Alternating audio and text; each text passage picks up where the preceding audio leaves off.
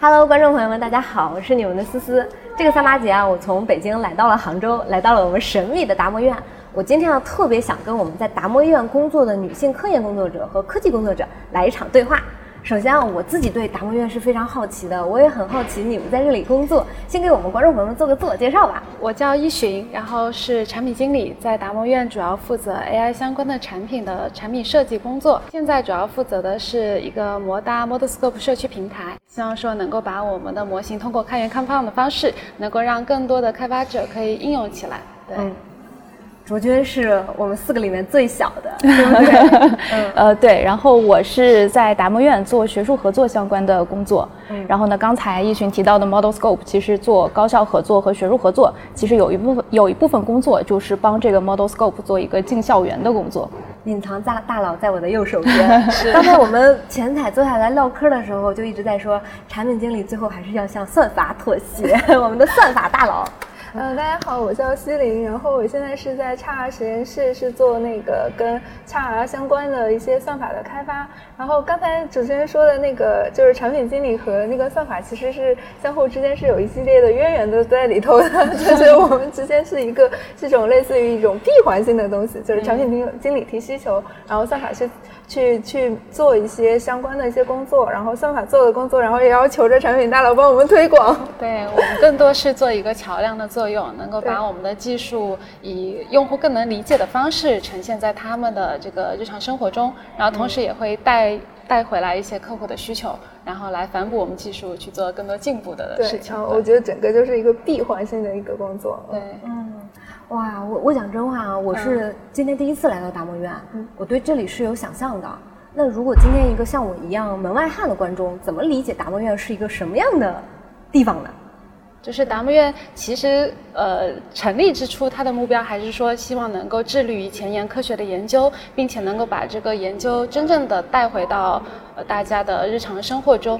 能够让这个研究转化成真正的商业价值，对吧？除了说科学家可能会去做一些前沿的技术研究之外，我们还有很大一部分人在去做怎么把这个研究落应用落地的这个事情啊。所以其实大家呃可能平时接触到的一些呃，比如说 AI 的技术，实际上就是我们真正在去转化的这个过程，它也没有那么想让它大家想的很天马行空，就实际上我们已经在日常生活中应用起来了。嗯，哎，那我就很好奇啊。我小的时候，我记得在我们的小时候，因为我们都是九零后嘛，就很多人说，哎，我想当科学家。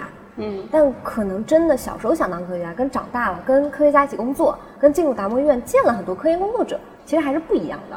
我比较好奇啊，我们可以从西林开始讲一讲，说，哎，你小时候一开始想做啥？为啥最后来了达摩院？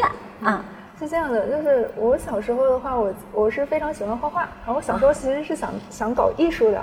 对，然后就是，就是后面的话，所以这就是为什么我会，我会到那个读书的时候，读博的时候会选择做计算机图形学，因为这块呢，它会有很多动画啊、渲染相关的一些东西，我觉得这也是另外一种方面上的一种艺术，艺术上的一些创作。然后所以呢，进入达摩院了以后，然后又有现在的先沿的一些 AI、GC 啊等方面的工作，我觉得其实跟我小时候的一些想法还是蛮契合的。对，算法也是一种艺术。对对，是另外一种形式的，嗯，就是说，呃，艺术家可能用画笔啊，然后去创造一些他自己认为的一些艺术作品，然后我们只是换了一种形式，用代码去创造出来我们自己认为的一种艺术形式。嗯，哇，我记得昨天我前采卓君的时候，有一句话印象特别深刻。你说，嗯，代码比人简单。对 对，我觉得我小时候其实没有概念，什么是学技术，什么是学艺术，没有这个概念。就是小时候可能家里就会觉得，正常的上学之外，应该再学一点东西。所以我小时候可能学的是乐器，就是我可能从六岁的时候开始学的是古筝。然后可能有学一些民乐，小时候其实家里完全没有按照什么技术相关的路径去培养，结果后来上了学之后呢，可能呃考的分啊，或者是学的东西都是偏工科类型的，然后就从小时候家里可能想培养的一个呃有有点偏艺术的这样的一个小姑娘，变成了一个画电路板。可能 我们大学的时候还砸什么沙箱做锤子这样的一个这样的一个形象。因为我以前是做硬件开发，做 FPGA 的，所以我可能又做了大概两年半左右的一个研发之后，我就觉得可能从我个人的性格来看的话，我还是更希望能够去看一看代码以外的世界是什么样子的。所以我就选择了去做这样一个交叉领域的这样一个工作。啊，那就像你刚才说到的，可能是在呃达摩院的科学家们和高校的老师之间去搭一个桥梁，然后看一看有没有什么技术上的东西可以合作。嗯，大概是现在一个这样的状态。那西林是毕业就来了？对，我是我是应届生，然后毕业直接进入了达摩院，在达摩院搞艺术。嗯，对。呃，一寻呢？一寻你是产品经理？是产品经理。呃。怎么说？其实我刚刚很认同西林说的一句话，就是他觉得我们在做算法，是吧？就是就跟艺术家一样，其实是在创作的过程。对我，我小时候其实 也是想要说从事艺术相关的这个工作，但不是画画，也不是学钢琴。我小时候是跳舞的，然后也想当老师，但是也不知道怎么阴差阳错的，然后走到理工科的这条道路上一去不复返了。对，但是我觉得，呃，现在来到达摩院这个企业，其实对我来说，就是跟以前的事情，反正有一种冲突的这种这种感觉。就是比如说，我们在去做产品设计的过程，我们也需要很多的创造力。然后，但这个创造力的来源其实是由技术来提供的。我们并不是说凭空去想象说啊，我要去做一个产品改变世界，而是说我们有什么子弹，有什么去弹药，能够让我们把这个技术更放大化的去做，能够服务呃这个世界呃社会上面的一些事情。对，这就是我觉得虽然没有走艺术那条道路，但是其实也在科学的这条道路上去往前纵深。我觉得还是挺有价。值的一件事情，就是我听你们讲完，我瞬间想到一件什么事儿呢？就是可能对我们今天面对一个小女孩，我们会说，哎，你是你未来想学艺术，还是学文，还是学理，还是学工科？你们三三位其实都算是学工科理科的，对对对。那这个道路是像大家想象中的那样子枯燥乏味，然后很难，就是理嗯逻辑很强，然后是什么样子的？真实的是什么样子？学理工科难吗？难肯定难的，不然我也不会转产品，对吧？就是代码能力不行啊，开玩笑，就是其实科技工作。者或相关工作者，他还是有很多岗位可以选择的，并不是说人人都要去做 coding，对吧？嗯，就是因为就像刚刚说的，还有很多工作需要额外的角色去把它赋赋予或放大化，嗯，然后只是我们可能刚好找到了适合自己的、比较喜欢的这个工作，像产品经理，他也是构建一个桥梁的作用嘛，然后一边能够理解技术的语言，一边也能够去，嗯，就是设想我们可能做出什么样的这个产品服务，所以就是。也算是在难的过程中选择了更适合自己的路啊！哎，那你们的同学都在干嘛？我冒昧的问一句，你们的同学都在干嘛？嗯，我的同学做算法研发的比较多，也有一些的话可能会选择做产品，然后他们可能觉得就是自己对。嗯，对于这种就是落地呀，以及偏向更多的商业化的东西更感兴趣，然后所以会选择去做产品。然后其实我觉得对他们来说的话，这样的选择也是蛮好的，因为自己懂技术，然后又又又对落地这块感兴趣的话，对于这个落地的方向会有更好的一个把控。嗯，就是你作为算法，你也想要一个懂技术的产品经理，对不对？对，就是你技术越强，我可能我跟你沟通更顺畅。对，这这个这个肯定是有一定的帮助的。嗯嗯。嗯，卓君呢？我印象很深啊。我们我们聊的时候，你还跟我说，你说，哎呀，验证了一下，我好像没有那么喜欢技术。呃，我觉得是这样的，一个是可能和我周围的环境啊，包括我自己的成长经历有关系。因为刚才问到一个问题，说我们仨是不是以前都是学工科理科的？我其实最开始学文科的。啊，对，我是高中的时候，大大的眼睛里充满着大大的疑惑。对，我高中的时候是我们这条路了，文科转理科，就是当时可能会觉得，呃，我学了，可能也在文科班待了一段时间，然后我其实是会有一个对比的，就是学文科的时候人是一个什么样的状态，可能学理工科又是一个什么样的状态。那对于我来讲的话，就是文科给人的感觉就是是一个浪漫的一个环境。就是是充满无限理想，然后呢是呃是一个比较框架性的思维的一种方式，但是理科或者是工科它可能是不太一样的，就是在框架思维的基础上，它是更往深点去扎的，所以所谓的逻辑思维就是一层套一层越来越深。但是可能文科就是一个允许天马行空，也要有框架，但是它更全，就是一个是广度，一个是深度，就这两个东西给我感觉不太一样，所以可能呃当时做了一个文科转理科的选择。那可能还说到就是我为什么会觉得我自己不太适合技术啊？就是我觉得就是人在做适合自己的事情的时候，眼里是会有光的。嗯，就我以前在写写代码的时候，可能有时候和我的同事啊一起吃饭。就有时候他们聊着聊着，明明是聊着今天天气很好，然后今天吃的很好，聊着聊着就又聊回工作了。就他们聊回代码的时候，他们眼里是有光的，但我好像感觉不到这种激情。对，所以就觉得自己可能不太适合做这个东西。所以我选了一个比较小众的一个行，就是呃有一点技术相关的东西，但是同时也是更多的和人打交道。嗯，那我感觉就像刚才说的，和人打交道和。会比和技术要复杂多了，嗯，所以可能在这个过程当中也感受到自己作为一个呃可能社会人的这样一种属性的一个成长吧。嗯，那我想多问一个问题啊，那达摩院都已经成立六年了，嗯，对不对？就大家工作经验也蛮丰富了，我们回忆一下，二十多岁想象的工作和今天我们所做的工作有啥不一样？我是觉得我小的时候总是有理想工作、美梦一样的工作，我觉得我的工作和我的天职和我的事业就是一件事儿。后来我慢慢的，今年三十二岁了嘛，我慢慢的才意识到，哦，不是的，有的工作就是为了赚钱的，我就是要赚到我养活我，赚到我养活我自己的钱。那有的工作是我一辈子愿意做，成为我的事业的。比如说我在做自媒体，我每天我学到的东西，见到的人，别人都对他很感兴趣，我觉得这个是我一生的事业。而天职是那个，可能就像你看到那个图形一样，就是这东西就适合我干，我。我不知道为什么，我就干得比别人更投入、更有热情。而工作、事业、天职，也就所谓的那个 calling，就是我的使命，那个是我需要在漫长的打工打了十年我才想明白的事情。我好像并不是第一年就能碰到我最感兴趣的事儿，嗯第一年就做上我梦想的工作，好像也不是。啊，我这个也抛抛抛出来，先听听哲杰的想法。我是觉得，就是呃，能在工作一开始，或者是说进入这个职场的一开始，就能接触到，或者就能认定这就是我非常喜欢的工作，是一件非常需要运气的事情。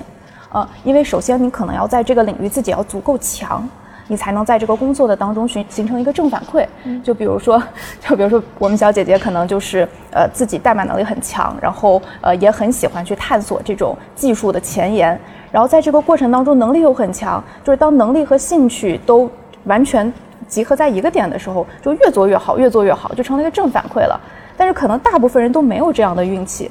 就比如说，对于我来讲，可能我刚开始我是做技术，我我可能就是父母给的智商够，我能把相应的功能写出来，但是我在里面感觉不到快乐，它就形成不了一个正反馈。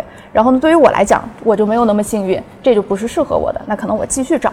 那也许我当时想着是我可以找到一个呃适合我的，这两点结合的很好，然后我就能很喜欢怎么怎么样。当时在当时去做这个学术合作这件事情的时候，我印象当中应该是这样的一个事情，就是能够应用到自己对于社会的了解，然后呢一些人际交往的能力，然后可能也能用到自己的技术背景。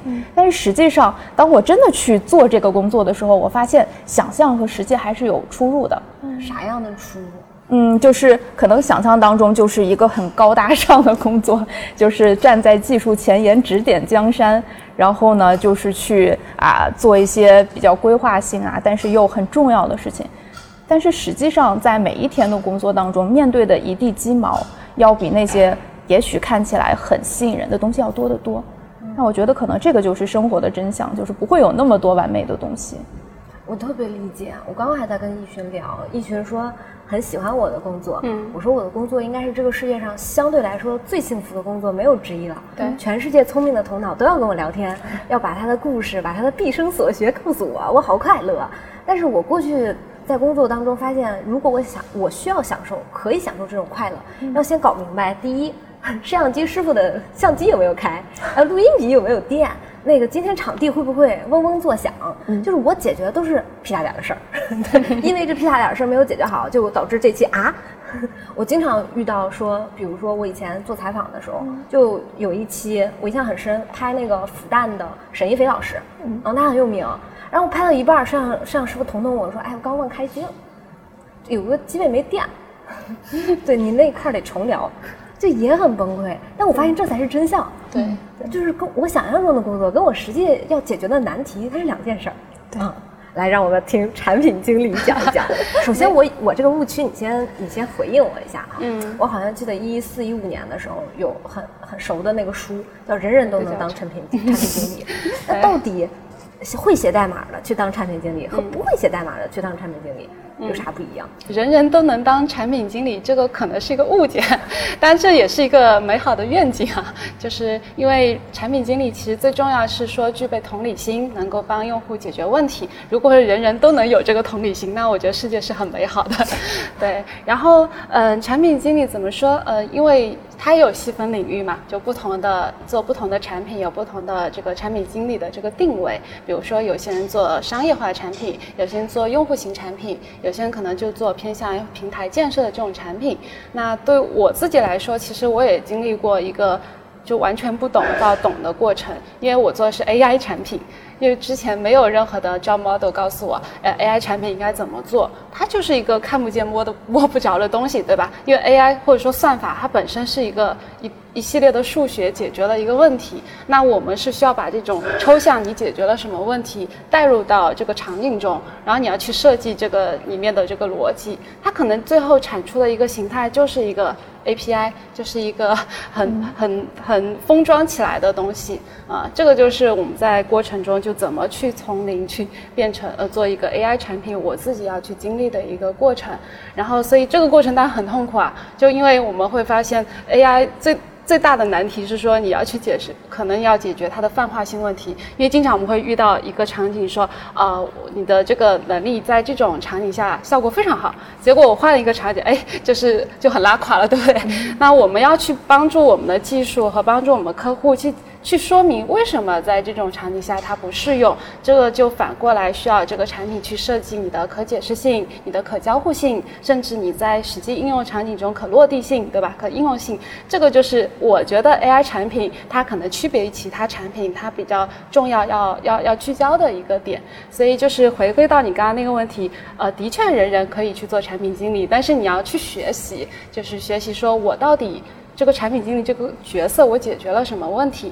如果说你是带着这个角度去思考它，那我觉得卓君今天也可以当一个产品经理。我感觉到了，卓君已经在想了。你要理解说啊，我用我什么方法，我解决了客户的什么问题？那我觉得这是产品经理核心的一个一个本质。然后另一方面就是刚刚说的技术和非技术的一个区分。其实技术，你懂技术，更多是提供了一个你跟。呃，算法或跟技术沟通的一个语言，就你们两个的对话是在同一个话语体系的，嗯，那你们两个的彼此的理解会更加深入一些。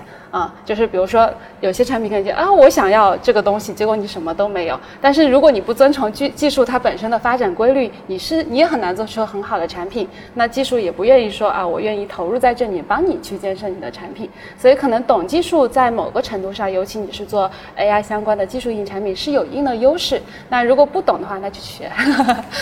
我觉得你太轻描淡写优势。我我为为什么我要这么说啊？我们刚才私下里交流的时候也在聊起这个事儿。嗯，AI 我们都知道，今年重回巅峰，嗯，就一夜重回巅峰。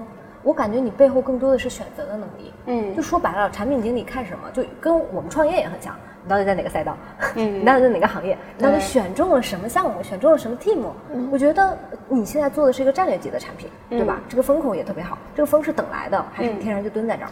我觉得首先肯定是还是需要说，你对未来是有这个期望、有判断的。为什么当时我们选择 AI 这个赛道？本质上是觉得，哇，AI 在做的就是一个人类突破边界的事情。这是我对它的理解，就是我觉得这个事情很伟大。因为就是科学家嘛，科学家其实就是在不断的突破人类的边界。那如果说我能够去帮助这些科科学家，从我自身的力量去，哪怕帮助一点点，那我觉得也是我自己的一个贡献。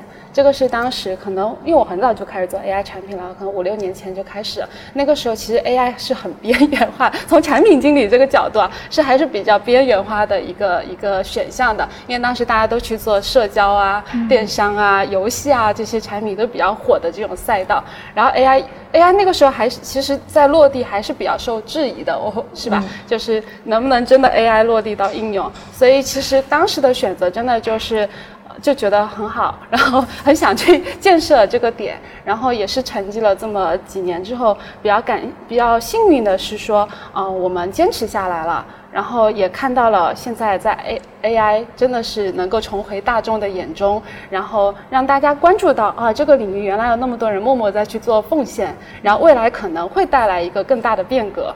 那我觉得这个可能是也很感谢自己当时的做的这个选择，然后也很感谢现在的这些科科学家，真的他们不断的去很沉寂性的、非非常孤独的去做这个科研，才有未来我们再往前面跨进一点点啊。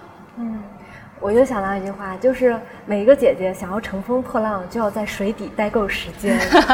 对，就是至少是从 AI 的产品经理这个角度来说，过去 AI 在大家的真的是在大家想象当中。边缘的核心原因是觉得它离我很远，对，就是我们的电影里面给我们构建的二零二三年跟此时此刻其实不一样。我们会觉得这个说的挺好的，但怎么落地它落不了。但其实到今年我们看到了更多可能性，可能你蹲着了，就是我们老话说就蹲着了。嗯，对，所以其实选一个是选择很重要，另外一个我觉得还是坚持是比较重要的。对，就是就像刚刚我觉得卓金他很，我很羡慕他的一点就是他很有勇气，他敢于求变。对吧？然后当然就是求变，就是在你判断完了之后，那更多的是说希望未来能够坚持下去。如果觉得这个赛道你很看好，或者是说你自己也觉得很符合自己的那个喜好，那就坚持下去，因为时间会给你一些反馈。对，就像我们之前也做了一些项目嘛，也是一点点，每天一点点一点点做，沉寂了两三年，可能最后才产品发布。但是发布也会带来一些比较好的影响力，就这些其实就是时间带来的力量。嗯，我觉得刚才嗯一群很好，他聊到了选择。嗯，那我们就着选择往下再深挖一步吧。嗯，就是咱们之所以今天能坐在这里一起聊天，从过去的十年来说，你们我们共同认为我们选对了什么？我们先别说选错了啥，哪一步对对一个女性的人生来说至关重要？嗯，因为我日常是在创业，嗯，我觉得我赶上了从移动互联网到互联网的这波风潮，我一直在场上。我做自媒体今年是第九年了，嗯，啊，我觉得在一个行业里能深耕九年，它带给我的复利，带给我的资源，这个整个行业的上升带给我的变化，其实我有的时候会去比较我跟我的呃以前的同学们到底有什么差别，为什么今天会呈现不一样的结果？你说我比别人更聪明吗？好像也不是，比别人更更更会学习好像也不是，仅仅是因为我我我的选择是跟时代的趋势放在一起。那那这这说白了，这十年移动互联网的红利就砸向了我，所以我很幸运的可以坐在这里跟跟你们坐在一起可以对话，所以这是我很感恩的地方。对我也想去聊聊看，比如说易寻，我们在前载的时候有个点我印象很深，你当时的同学很多是羡慕想要去华尔街的，包括我现在的很多。嗯，用户，我的观众也会说啊，我想要干金融。对对，你当时其实是逆了选择，逆了大势而为。是的，就是 其实我我我也一直是理科生，然后当时大学填那个志愿的时候，我们很多同学就是想要选择金融管理相关的工作，因为就觉得哇，我要当一个金融精英，然后就很洋气的那种样子。然后我也不知道 我是怎么回事，就选了软件工程这个。看起来很很苦的一个一个专业，但是我觉得确实也很幸运，就可能一路走来，感觉一个是选择，一个是还是要加一点点运气。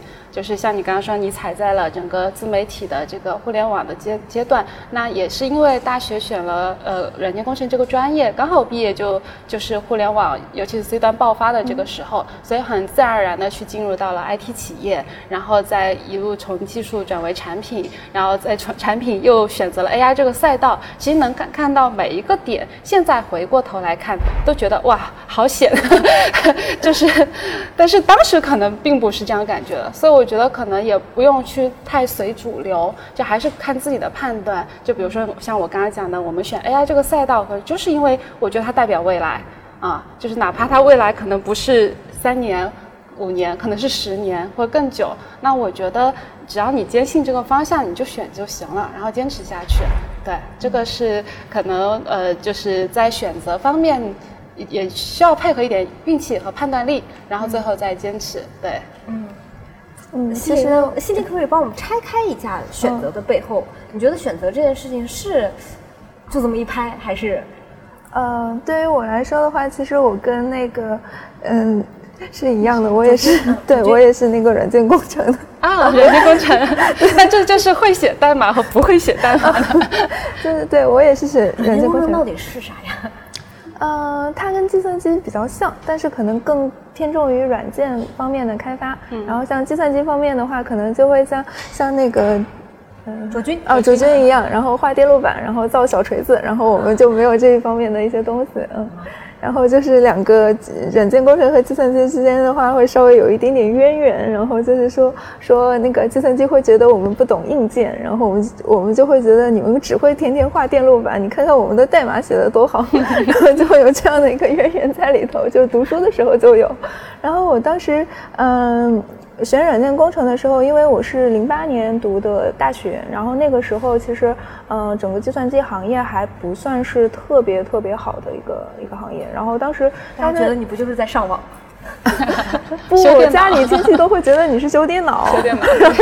就尤其是你，你回回家以后，就会有亲戚说：“哎，我的那个系统不太行了，帮我重装一下。” 就这这种，对对对，然后然后如果你会呃，如果如果他电脑有什么问题，然后让你来修，你说不会，然后亲戚还会说，哎，你怎么能不会呢？你读书不就是学这个的吗？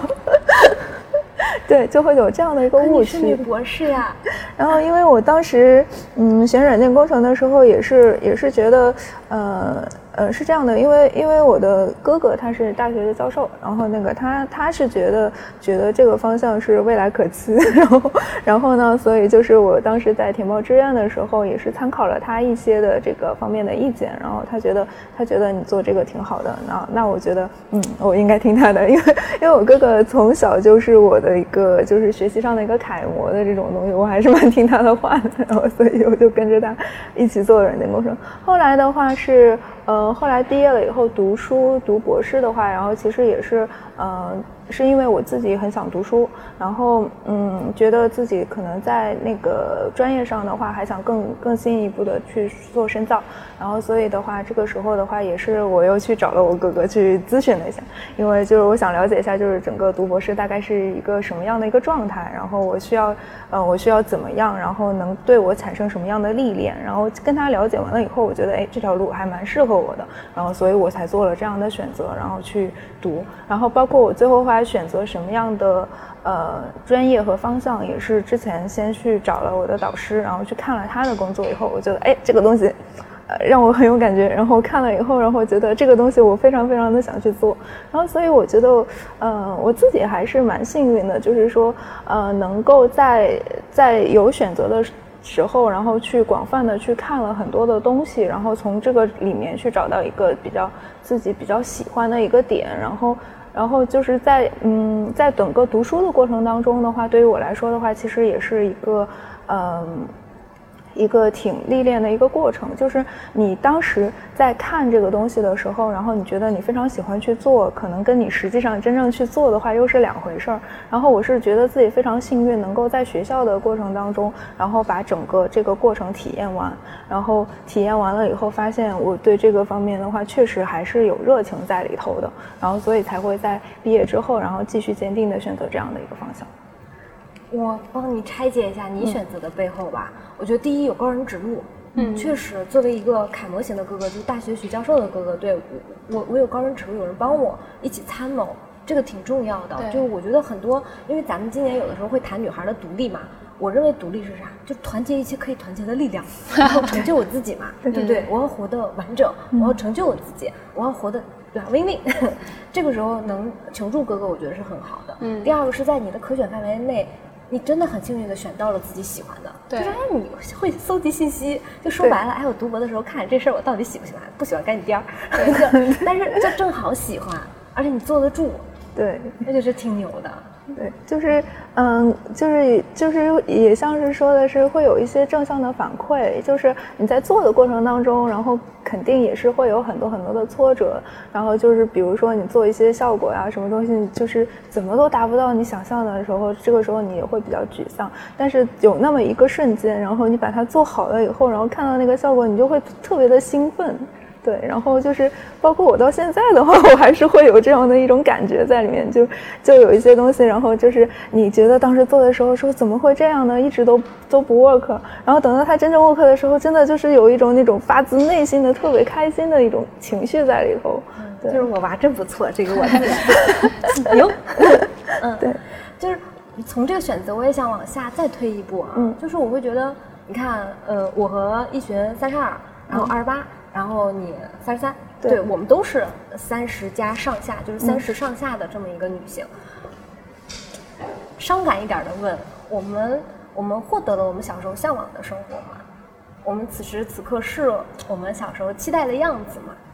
我肯定是啊，我这么说吧，我以前真不觉得我能够出镜，我也不觉得我做的东西有一天会有人看，但是忽然发现，哎，好像三十岁。没有那么恐怖，但是我小的时候是有这样的恐惧的，嗯。嗯。啊，没有人，我在我的小时候不像今天互联网媒体这么发达，嗯。很多人给我呈现三十岁的姐姐们也可以活得很漂亮，对，哪怕四十岁也可以很自我。我小的时候是没有的，我看到的就是我的妈妈，我的妈妈从我她从生下我的那一刻，她就已经是我的妈妈了，嗯。嗯，所以我好像。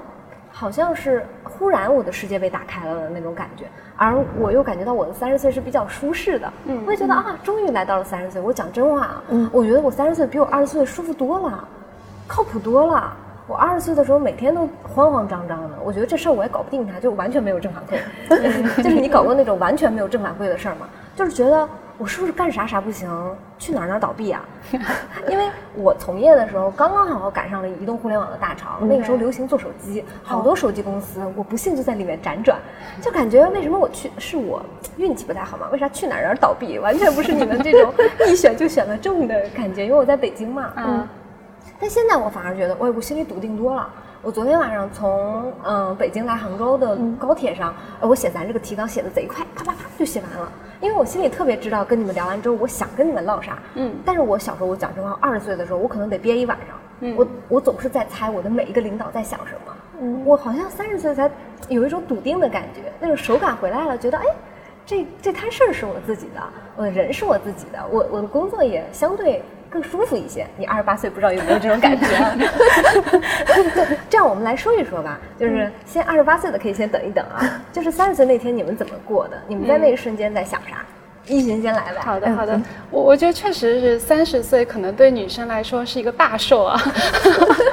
因为我三十岁那天还好好的办了一场 这个生日 party，就觉得有种告别青春，哎呀，要开始走向这个更成熟的成功之路了。对从今天开始，白富美路线走上人生巅峰，对吧？嗯，就是呃，以前确实有那种。就焦虑感啊，二十几岁反而有这种焦虑感，就觉得啊，我到了三十几岁，我该怎么办呀？我的这个那个工作怎么样啊？家庭怎么样啊？我要不要要不要怎么样？就会想很多很多问题。然后结果发现，我三十岁那天，因为我我是跟我朋友一起过的，还有一个跟我一起差不多生日的同学，就是每个女孩子都非常的。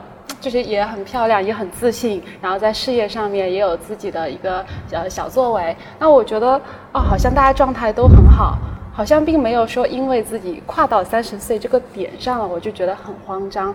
相反，就是相比于以前，因为我们也是从二十几岁过来的，那个时候真的是就很有干劲，但是呢，感觉这个力不知道往哪里打，对吧？那 就是可能就是你做了一百件事情，但是可能。达到效果只有五十件事情，就是这样子的一个效果。现在其实虽然说呃年纪稍微大了一点，但是我觉得我们更会选择，更更知道什么是更重要的事情，这点很关键。因为你的时间就这么多，你如果把你的时间精力更多的投入在很重要的事情上，你就会越来越好。当然，这个就是因为你的阅历或者你的专业经验促使了你这么去做走这条路，所以我觉得这个是三十岁呃女性或者说是快到三十岁女性能够逐渐呈现出来的一个魅力所在，也不会让你觉得哦我很慌张，当然这年轻还是很好的，就还是很有活力。所以如果说是现在在想要回去说给当时的自己的一个建议，就是。可能趁着年轻，你也可以多享受一下，然后不要慌张，然后静下心来，多去想想我可能做哪件事情更有意义，我为什么要做这件事情，而不是说就就是乱拳打死老师傅这种方式。都敢。对，大力出奇迹啊！所以，所以这个就可能是三十岁前后之后，我觉得比较大的一个变化。嗯，三十岁挺好的，我们才刚刚开始。会会有吗？洗脸就是你真的会觉得，我不知道啊。如果我日复一日的在精进我这个手艺，而咱这个行业不说别的，就真的是经历越多，能力越强越吃香。我好像不会有这种恐慌哎，你会有吗？也也不是，就是说你，因为你。整个过程当中的话，你是要不断的去学习的。然后，但但是对于我来说的话，可能三十岁和二十岁对于我来说的话，我可能感触并没有那么大。然后，可能唯一的一个我我自己特别大的一个感受的话，就是我觉得我现在进入三十了以后，我的心态会更加的平和一些。就像是说二十多岁的时候，然后可能会比较慌张，然后尤其是觉得啊，我马上要要到三十岁了，不是那个古人云三十而立吗？然后那个，当你二十岁，尤其是像我，我毕业的时候已经二十八了。然后那个时候的话，我的事业还没有起来，还没有事业，还没起来，对，还没有开始。然后，然后就想到这个三十而立这件事情，然后觉得哇，这个这个事情好恐怖呀。对，然后就会有一点点的慌张，然后等到等到就是慢慢进入到状态了以后，然后觉得心态就会慢慢的平和下来，然后觉得，嗯，只要自己认准认认准你做的这个事情是对的，坚持下去的话，然后其实其实其实年龄也并不是这么可怕的一件事情。嗯嗯，那你三十岁生日咋过的？有没有给自己办一场？啊，倒没有，我就是很普通的，就是很正常的，然后就过了一个很简单的一个生日。然后过完生日以后，我就要告诫自己，嗯，今天，呃，从今天开始，然后你就已经是大人了。我觉得这个点很好，嗯，就是你在说什么和我心里想的一样，就三十岁才是我们的成年礼，哎呀，十八了，十八根本不成年，三十岁刚刚成年，你还差两年呢。因为现在就是。Young girl，花骨朵，哎呀妈呀！Young girl 来讲讲吧。你你以前会对于三，因为还还有两年啊，其实是一年，其实是一年，对对对，嗯，呃，在我心里是两年。谢谢。对，会有吗？觉得马上要三十了，会不会有一些想象？我觉得有哎，嗯，我觉得其实是会，可能在非常靠近这个年纪的时候，和已经。过了的这种感觉是不太一样的，就是可能越是靠近这个慌张的感觉会越强烈，嗯，所以我觉得是有的，但是我觉得就是，嗯，就怎么说呢？就是呃，我觉得二十多岁的时候，可能呃心里的那种慌张，或者是说那种就刚才说到的那些不确定性啊，那些东西其实也是很宝贵的。我觉得可能可以利用好这些东西，呃，去做一些突破。因为可能真的，也许到了心态更平和的时候，面对相同的困境，可能就没有那么大的动力去做改变了。所以我觉得可能是要啊，利用好这些彷徨，利用好这些不安，它可能真的会是一个向上的一个力量。就是我，我其实自己有一个习惯，就是我会有像类似于写日记或者是周记这样的习惯，所以有时候就会去复盘，看自己有什么做得好的地方，做得不好的地方。那其实，在这个过程当中，其实是一个痛苦的过程，因为有时候会发现自己可能，呃，有一些部分会有缺点呀，等等之类的。那可能我自己会去很痛苦的反思这个事情。但后来，随着年龄的增长啊，慢慢的就发现，通通过这样痛苦的方式去反思自己，其实是不对的，因为世界上没有所谓绝对的对或者是错。你可能做出了一个选择，或者你成为了这样的人，是你在呃你经历的这个环境当中，或者是你当时的这个环境下最好的选择了。所以不要去怪罪自己，也不要去苛责自己，不要通过去否定自己的方式成长，而是要通过超越的方式。就你跳出来看，那个时候的自己已经是最好的了。那可能现在这个方式不适合了，那你就换一个方式。所以我觉得通过这样超越的方式，才能是更温和的去和自己去和解的一个方式。就前段时间我们还做了一个校内的访问，就是去采访同学们，就是看大家现在觉得你周围最酷的人是什么样子。就不止一个同学给到我们的反馈是说什么叫做最酷的人是什么样子，我就是最酷的人。我觉得这个是我我那个年纪的时候可能不会做的事情，对。那时候可能就会觉得我身边的人可能啊成绩好的，然后那些呃就是就是长得又很帅或者智商又很高的人，觉得他们可能是校园的风云人物。但现在的这一代就是每一个人都笃定的相信自己就是最好的，所以我觉得这个现在的年轻人的这种心态，也让他们的这种洒脱相应的都是我非常羡慕的点。嗯，那会有压力吗？看到他们会觉得啊，有真的有真的有。对，特别是当这些年轻人又很优秀、又很努力、身体又很好的时候，我 真的觉得哇塞，真的真的很羡慕，只能靠拼智慧了。一群呢，你会带？讲真话，你的 team 里面，因为你做战略级产品的嘛，那说白了，你的 team 里一定有最优秀的年轻人。嗯，确实是有一些年轻人，什么九八年的，对吧？这些就是我觉得，首先就是公司里面有年轻血液，我觉得是非常好的一件事情。就像刚刚卓君说的，我们如果一直以自己的这个视角来去看问题，那它就是一成不变的，它没有办法形成突破。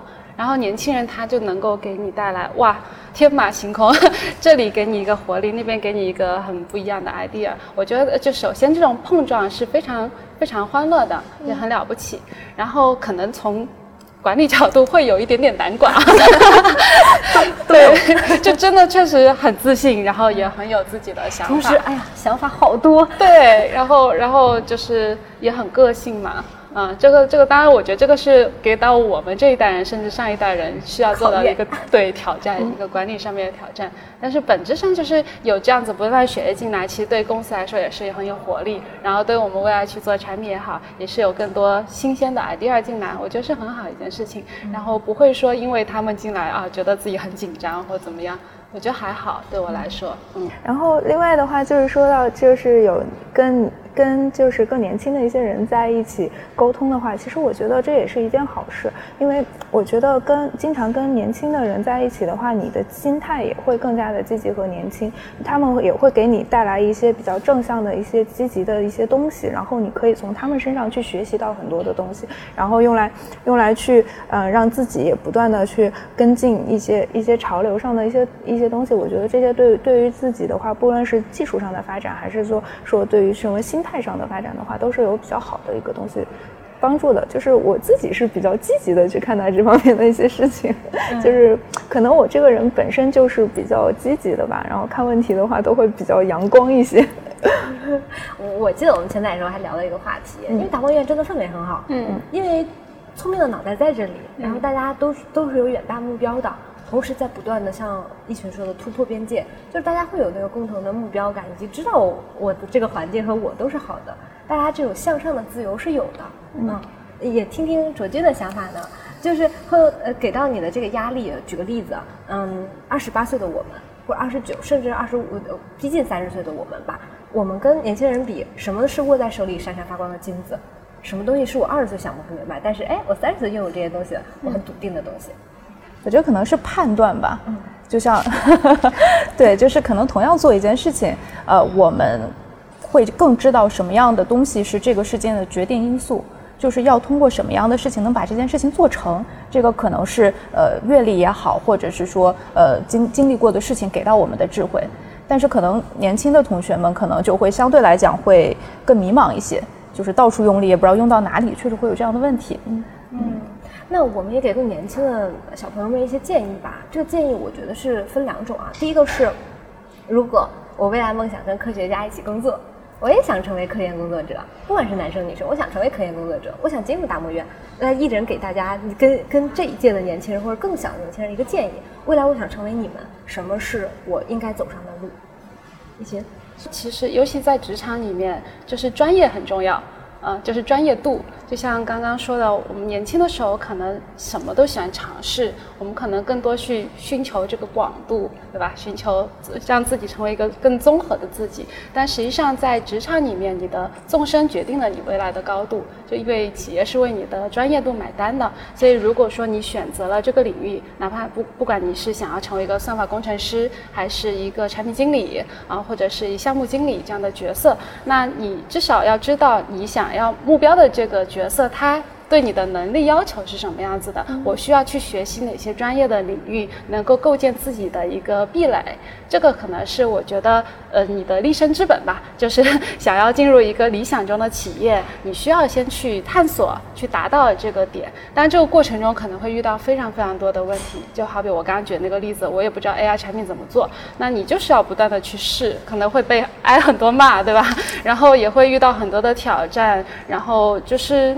就是，但这些该吃的苦的还是要吃啊，就是尽量的能够在自己的这个专业领域形成一定的一个突破，然后呢，再去寻求说，啊，我跟这个企业是否是能够有一个匹配的关系，这个可能是我比较希望说能够给到的一个建议，就是因为专业度是你能够进来之后的第一个门槛，然后以及你未来想要上呃往上走的一个基石，对，这个是第一点，然后第二点就是。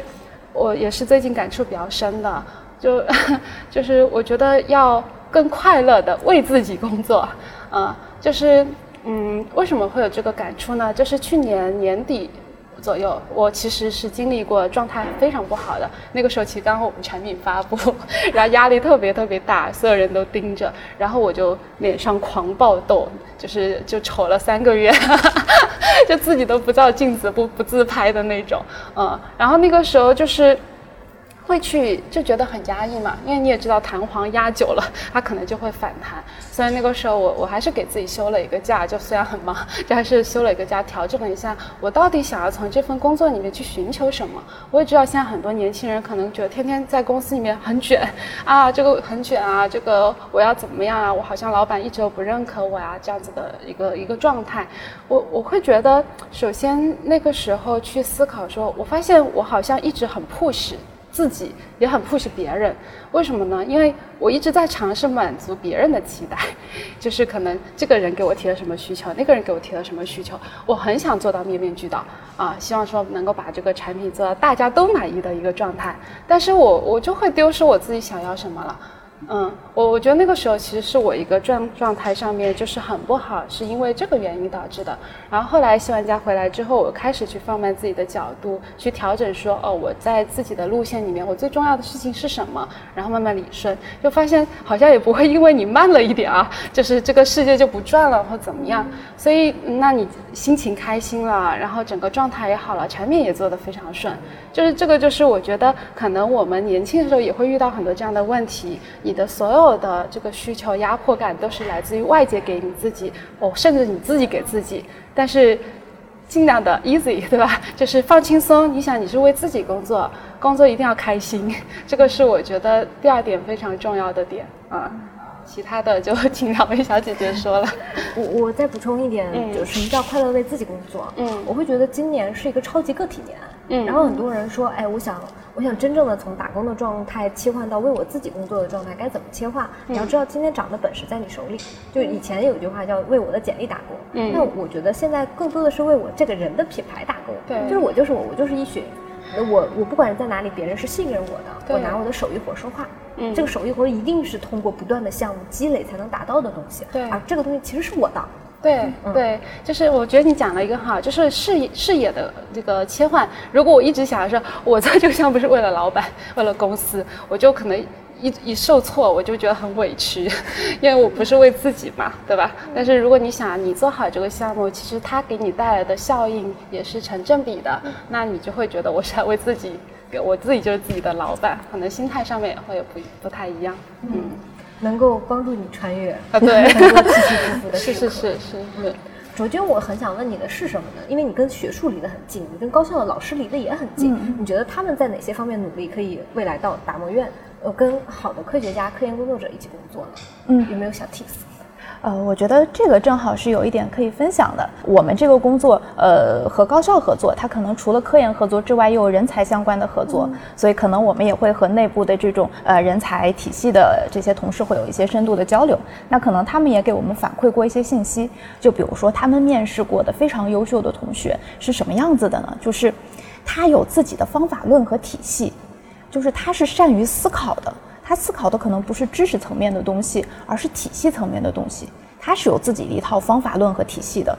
真正优秀的同学，他是不怕这些所谓的新的东西也好，新的环境也好，他是一个在任何地方都可以扎根，去把这个东西往深了挖的人。就是这样的人，他可能才是一个企业里面的这种呃，大家希望的这种年轻的力量，真的可以去形成突破的这种未来的力量。所以我觉得这个东西可能是对于现在的年轻的同学们可以去多想、可以去多思考的东西。嗯嗯，我特别赞同。什么意思？我翻译成啊，我们行业的话，大家可能就会更理解这件事儿。就是你现在给我安排啥新任务啊，都能都能干，就是不就是公司不一样，品牌不一样，但我背后那个体系是我从零到一自己摸索出来的。对，你让我再换，就不是就是有点什么吧？我学数学和学物理本质是一样的，是我的学习的方法论扎不扎实？如果我仅仅是依靠背诵，或者我仅仅是依靠 copy，我肯定是没有我自己的东西的。那就是延续一群刚才说的，除了我为我自己打工，而且我要打出我自己的体系来。对，我要有我自己的，说白了，我要有我的方法论，而这个方法论是我的哲学观和价值观，就我怎样做事。对，把我怎样做事的这个提炼出来，你在任何企业都是这个，你也能进入到我们达摩院，因为我我觉得那些优秀的科研工作者，对吧，一定是想跟聪明人一起干活。我说两遍，你可能整不明白，我就有点着急了。嗯，就我昨天听到一个特别有意思的比喻啊，说怎么咱们高精尖人才怎么带人，说就应该像高速公路上开车一样，嗯，你怎么去带人呢？就是当风平浪静的时候，你换你的徒弟开一会儿，嗯，但是你不能撒。对，就是换两个人是换着开，而不是只是他单纯的为你打杂。嗯，我昨天是听到一个律师在微博上分享的，他说的是，哎呀，可能我很年轻，二十岁刚进一个律所的时候，我天天打杂，啊，那三十件都是我我那个我我自己的那个精尖高精尖律师不愿意干的活，他不愿意干的活就全都我来干了。那我干的活可不就是杂活吗？我觉得我啊，我我也是对吧？顶天立地一条汉子，为啥天天干杂活？他说，当我自己熬成了成熟的律师之后，我知道有更好的待人的方式。就是我们刚才说的开车，对我我就应该在那些好的路段，让我的人可以上手。那你想要上手，你肯定得有这个从零到一的方法论。对，我我觉得让我们高精尖人才也讲一讲，说，哎，呃，如果有年轻人站在你这儿说，哎，西林姐，我怎么成为你？嗯，我是觉得，首先第一个的话，你是要先深度剖析你自己，你你想要，呃，要要先思考到你你以后的话，你自己的一个职业规划是什么样子，你想成为什么样的人，你想选择什么样的职业去做，然后这样的话，你的目标明确的话，你才知道你是往哪个方向努力才能够达到你想要的效果。当你在了解到更多的的信息了之后，你才能够知道这样的东西到底适不适合你。因此的话，我觉得最早的话，你做越早做好你这样的一个深度的一个。嗯，自我的一个剖析的话，对你的未来的选择是最是越重要的一个，嗯，就是越早越好。嗯，我冒昧的问一个问题啊，嗯什么样的人你觉得是人拥有什么样的特质？年轻人他能够成为一个好的算法？嗯，我觉得最主要的一点的话，就是他不要惧怕这种新鲜的事物。对，因为互联网和算法这一块的话，它的是技术发展是非常非常的快的。其实每一天的话，它的技术都在不断的迭代更新。然后所以说，你要想成为一个很好的一个算法工程师的话，你就需要保持每天都有一个学习的一个心态，就是你要你要是能够积极主动的，然后去去探索，然后这个世界，呃，每天都在变化的一些技术，然后这样的话才能够提高你自己。然后才能够，就是嗯，在可能就是站在巨人的肩膀上，然后你可能会有更好的一个呃一些想法，然后创造出来你自己更好的一些工作。嗯，卓君告诉我一个秘密，怎么跟最聪明这个世界上聪明的脑袋，怎么跟科学家打交打交道？你过去做技术嘛，现在是跟科研老师啊，包括什么的打交道，怎么打交道？和他们打交打交道，你的诀诀窍是啥？你的秘诀是啥？呃，当大家都是聪明人的时候，最重要的一件事情就是真诚。对，因为你在他们的领域，甚至于说在泛他们的领域的这一片儿，没有没有可比性。就是我去跟他们聊，或者是去跟学校老师聊也好，和达摩院的负责人聊也好，没有可比性。人家懂得比我多太多了。所以在这个过程当中，真诚，大家一起想去做成一件事情，就不要藏着掖着。我觉得这个就可以成为最有效的沟通桥梁。而且我觉得，在这个潜移默化的过程当中，我也能学到很多的东西。这是我觉得这份工作非常非常不错的一个点。嗯，因为其实每一份工作其实都是一个看世界的角度嘛，所以我觉得这个工作给我带来的这些角度，可能是其他工作没有那么快能够给我带来的。所以确实也觉得收获很多。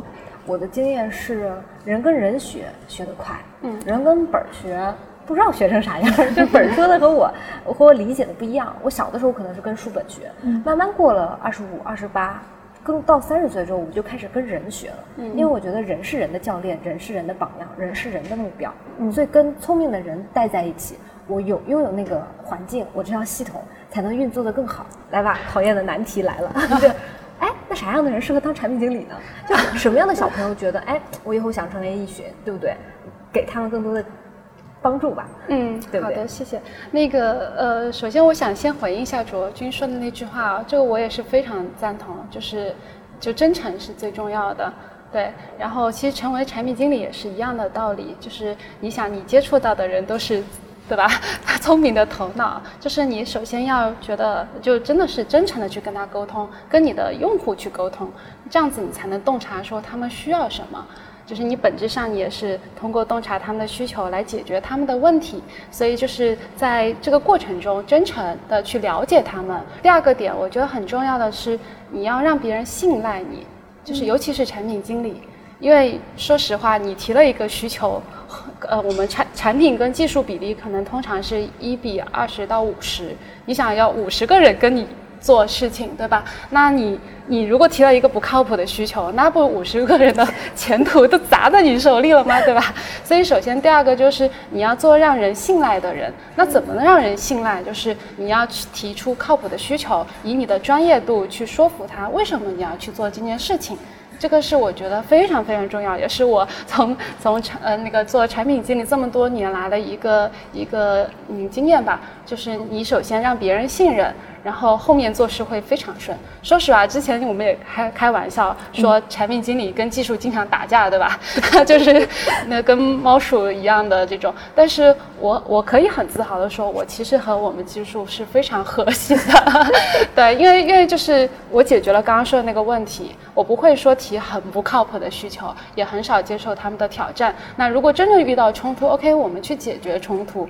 为什么你会这么理解？我去倾听你的想法。如果我觉得你是 make sense，OK，那我们去去共同把这件事情做起来，而不是说我通过命令的方式说，哎，这个是我提的需求，你要给我做。啊，这个是协同的一个过程，所以刚刚讲了就是三个点吧，一个是真诚，第二个是呃要让别人信赖，第三个就是那个你的专业度，然后能够让大家一起协同起来，团结的去做一件事情。那我觉得这个就是产品经理需要去承担的一个责啊，你也需要通过你的这个专业度，让大家一起向一个目标去前进。啊，这个是呃，希望说大家如果想要成为产品经理，去学会跟别人沟通，去理解别人想要什么，然后共同找到我们的这个诉求，然后一起做一件事情。啊，这个就是产品经理要做的。刚才就是那个一群说的，这些都是。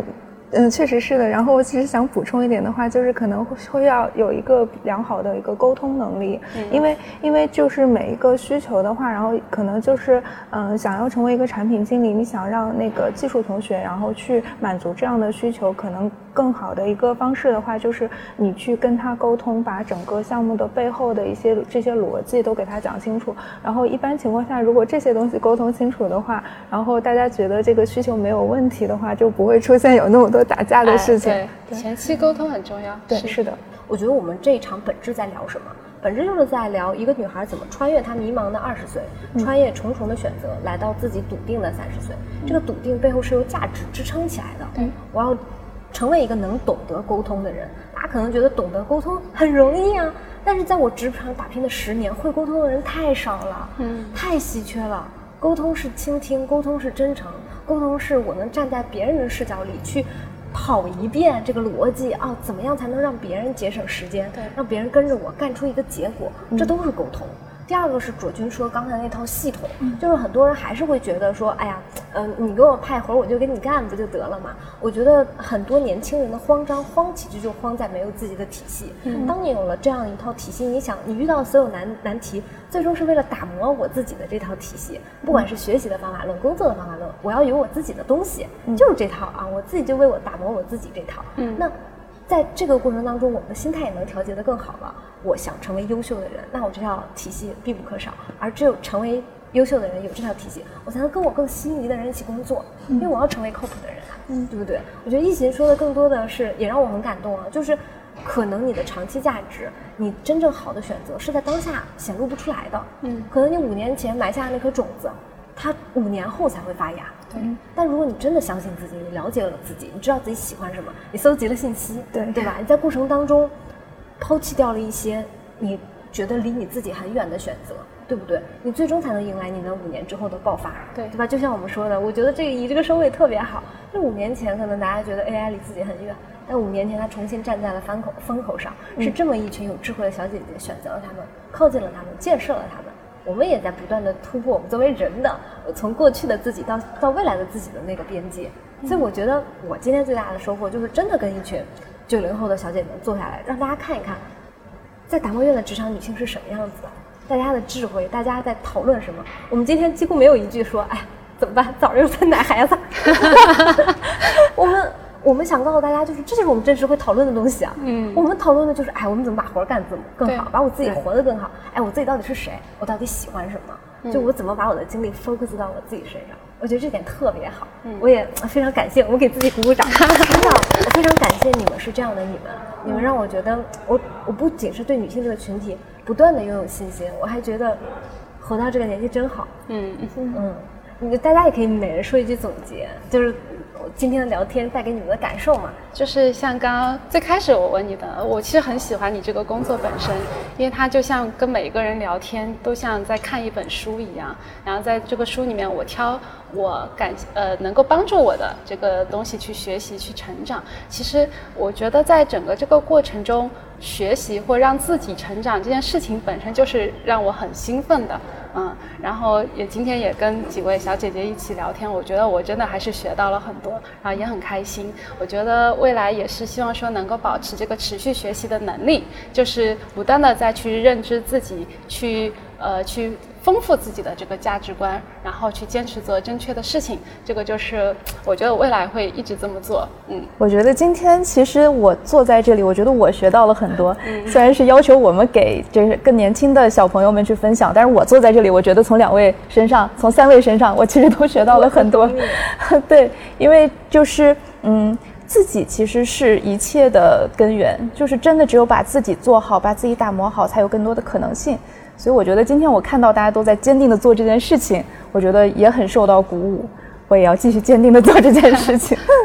嗯，对我我也是，就是说从呃，因为我平时是属于是算法层面上的，然后然后可能平时。更 focus 在自己的这个这一这一小块的时间比较多，然后所以说我觉得今天能够呃跟大家认识，然后然后交流了这么多，我真的是觉得是受益匪浅，能够从不同的角度来看到整个达摩院，以及说说像我一样的这种呃小姐姐们，然后每天都在自己的工作上面，然后这么饱饱满的有饱满的热情的一个状态，我觉得给我自己然后带来了一个也也是很鼓舞的一件事情，然后就觉得啊原来我不是一个人，我还有这么多。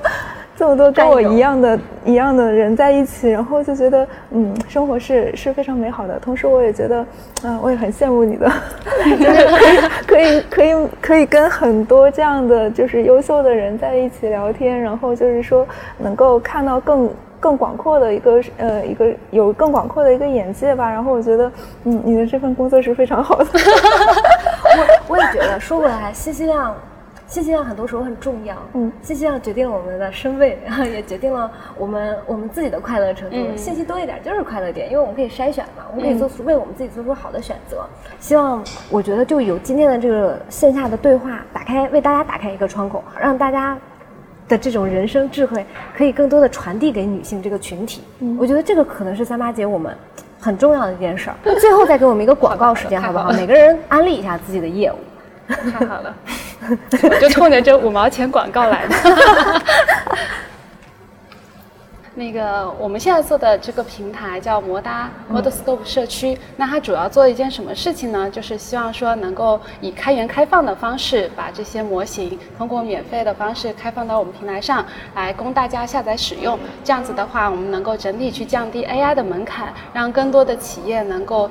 用上这个感觉很高大上的这些 AI 的能力，那呃用大家比较通俗易懂的一个方式来去介绍啊，就是可能平时我也是个吃货，那那我比如说我去某个餐厅，我觉得哎这个东西很好吃，我自己回家也想要去吃，但我要从买原料到切菜到备菜，那一系列的这个过程，其实是花费我非常多的时间精力和成本。那现在不是市场上也有一些预制菜嘛，然后回去加工我就可以享受到相同的这个味道。其实预训练模型或者说我们平台上提供的模型，就有点像这个预制菜的这个效果。果。就是你不需要说我重新去组建一个 AI 团队啊，我还要去购买多少的资源，然后去花多少十年半个月去训练一个模型。你在我们平台上其实就可以去下载到别人已经帮你训练好的这个模型，然后你可以回去加工一下，你也可以直接使用。这个就是我们平台上想要提供的这样子一个能力。然后我们也希望也鼓励更多的用户或开发者能够到我们平台上，把他自己的这个菜谱给贡献出来，能够让整个这个菜的生态更加繁荣啊。这个就是希望说能借助今天这个平台，也号召更多的开发者啊，更多的用户到我们平台上去体验和贡献，那让真正的国内这个 AI 的社区繁荣起来，然后我们一起共同去做一件事情啊。让整个这个 AI 门槛降低，让所有的真的是 AI 能够做到触手可及啊！这个是我今天想说的点。特别好，特别好。对，嗯，我也多帮一群补充两句，因为我刚才坐在这儿聊的时候还在说，我说 AI 到底是干啥的？那他给我这个比喻特别好，他说其实我们做的很多东西是基建工作，就是我们选了一块地，在上面把铁路修好了，然后更多的开发者和用户可以在上面跑车。对，你可以拉不同的货，你可以是不同的工具去拉这些货。对，在在我有点意外的是，刚才听你说这一番，我就觉得，嗯，这是达达摩农场，我们准备了很多关于 AI 相关应用层面的模板，嗯，就等着你们来把这个模板使用上，然后跟你们自己的业务做匹配，然后在这件事情上让我们自己享受到这波。AI 的便利是的，是的，也希望说大家能够在，因为现在 AI 也起来了，然后我们真的是希望能够把 AI 的渗透率给做高，让企业都能用上，让这个，因为 AI 还是能够改变生活，能够提升效率的。我们也希望不要以以前那种很白黑盒的这种方式来去提供这个服务，尽量能够让每个人会觉得，哦，我可以去做我自己的这个模型，自己的应用，然后哪怕我不是一个工程师，对吧？我是一个产品经理，我其实也可以去搭建自己的。我觉得就是我们想要达到一个效果。嗯，我也安利一下，如果喜欢我们这几位 对职场女性的话，可以看一看摩达，因为这就是大家可能是易群现在在做的事情，可以关注一下我们的达摩院，因为达摩院日常的账号也会 PO 很多我们自己日常有意思的事情。对，希望大家可以关注达摩，然后关注摩达。谢谢谢谢。这次三八的对话我非常高兴，一个是能跟女性的科研工作者和科技工作者一起汇聚在达摩院，有一次非常畅快的聊天，我自己很饱满也很有力量。第二个呢，也是为我们的达摩院 吆喝一轮。嗯，欢迎大家关注我们达摩院最新的产品和最新的技术。最最后，如果想看更多有意思的科研工作者的对话，可以关注我们的账号阿里达摩院扫地僧。今天就到这里啦，我们一起跟大家拜拜，拜拜。